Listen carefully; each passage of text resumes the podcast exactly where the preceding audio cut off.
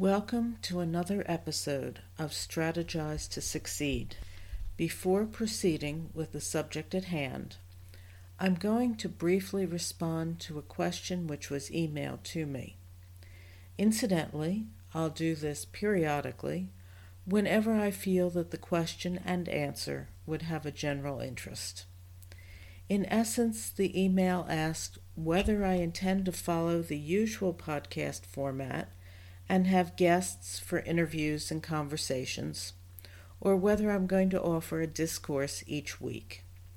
The answer is that this is not an interview or roundtable show for a very specific reason. As I introduced myself to you on the first episode, my moniker for this podcast is Your Mentor. And that's not just my name. That is how I have constructed this podcast in an effort to make it useful for you.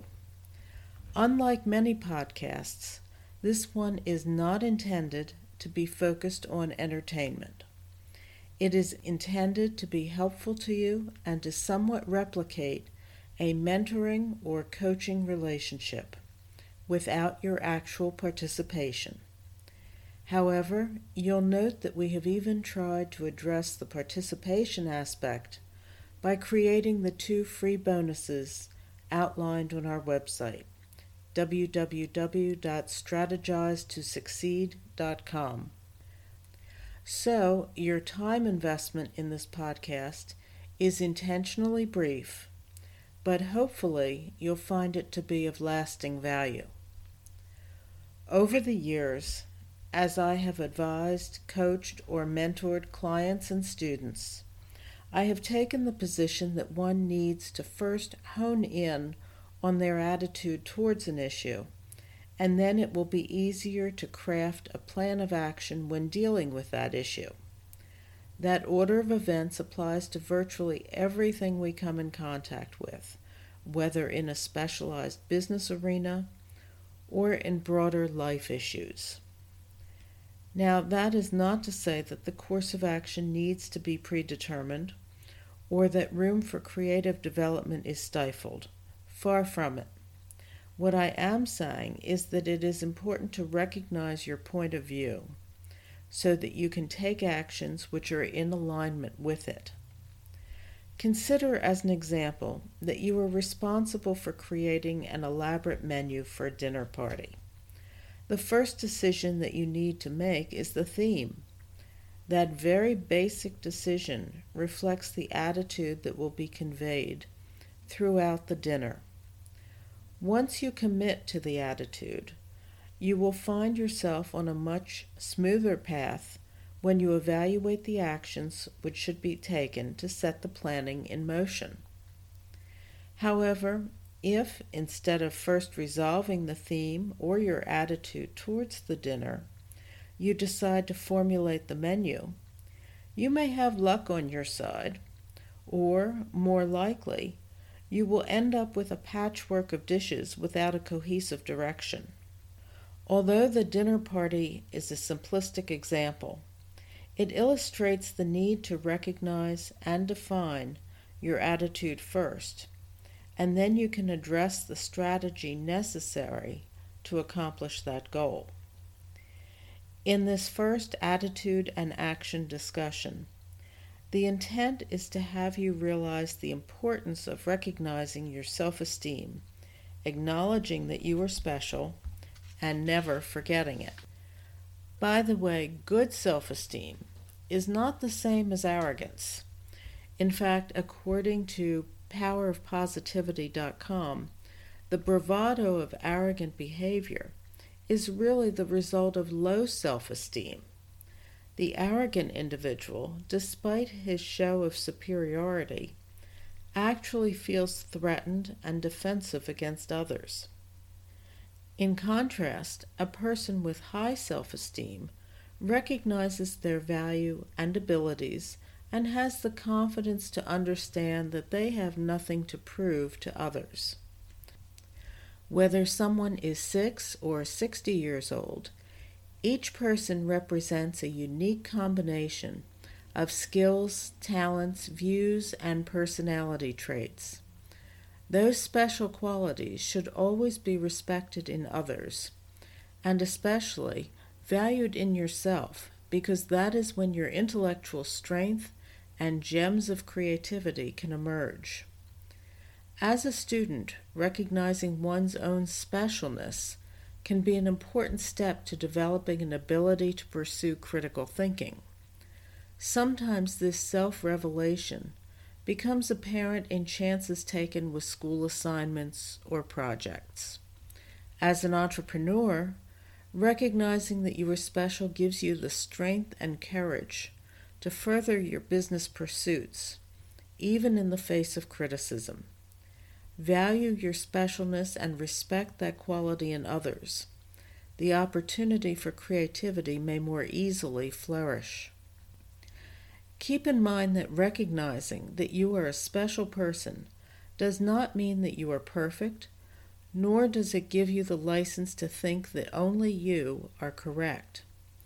But it does offer value to your views. They are no less special than anyone else's. And with the appropriate effort, by recognizing that you are special, you can be just as likely as anyone else to be successful in your pursuits. Reliance on yourself, your unique skills and judgment, is necessary every single day that you run a business, and certainly as you proceed through life. So the attitude to hold on to is the unwavering belief in your own values, skills, talents, and worth as a human being. And I would add that your commitment to your self-esteem should not diminish your belief in everyone else's worthiness as well. Go through life knowing that you are no less than anyone else, and also understand that you are no more than anyone else. Holding on to that attitude will keep you strong in yourself and grounded in your dealings with others. Now, based on the importance of that attitude, consider your actions. There are three steps in particular which I would recommend. As you proceed through life, perhaps one of the most significant lessons you can learn is that with certain minimal exceptions, you cannot change other people. You can only control and affect change in yourself. So the first action step is, in essence, a negative. And that is, although you can encourage, coax, and inspire other people to change, ultimately you cannot dictate their decision to change and implement it for them. Resign yourself. You cannot generally change another person, and there is nothing constructive about trying to do it. You can, however, make the decision to change yourself, and you have the power to make that change in yourself become a reality. Is that easy? No. Sometimes, in fact, it is easier to think that you have persuaded someone else to change rather than recognize and address your own circumstances. But that does not mean that you should ever give up trying. This leads us to the second action step. A mirror can be your best friend and your worst enemy. Look into that mirror and focus on your eyes as if you are speaking with someone else. Speak out loud to yourself. Tell yourself what you like about your qualities and personality. Also tell yourself what you would like to work on to improve. Follow this process on a daily basis to check in with yourself and to give yourself progress reports. And yes, I have been talking to myself in the mirror for years, and I don't anticipate stopping anytime soon. The first decision to be made when facing yourself in the mirror is to determine what you want to change, specifically about yourself. Make certain that your stated goal is quite specific, because you will find it easier to achieve. Also, you have a better chance of success if you break up a large goal into a series of smaller goals with short time frames. Throughout life, each of us has the opportunity to grow and develop as human beings. There is never a good time or bad time to begin the process of change and improvement. The present is the only time. And now, the third action step. It is based on the somewhat brutal thought that if you do not give priority to caring for yourself, no one else will care for you either. Each person has the responsibility, first to themselves, to take control over and care for their well-being in all facets of their own life. That does not require you to be so-called high maintenance, although that approach is quite acceptable. The lesson of making yourself a priority has two significant components. First, recognize in your mind that you are number one. Again, it is a matter of self-esteem and confidence that each of us should be number one in our own mind. It is important that you set that standard for yourself because it impacts on how you perceive and care for yourself.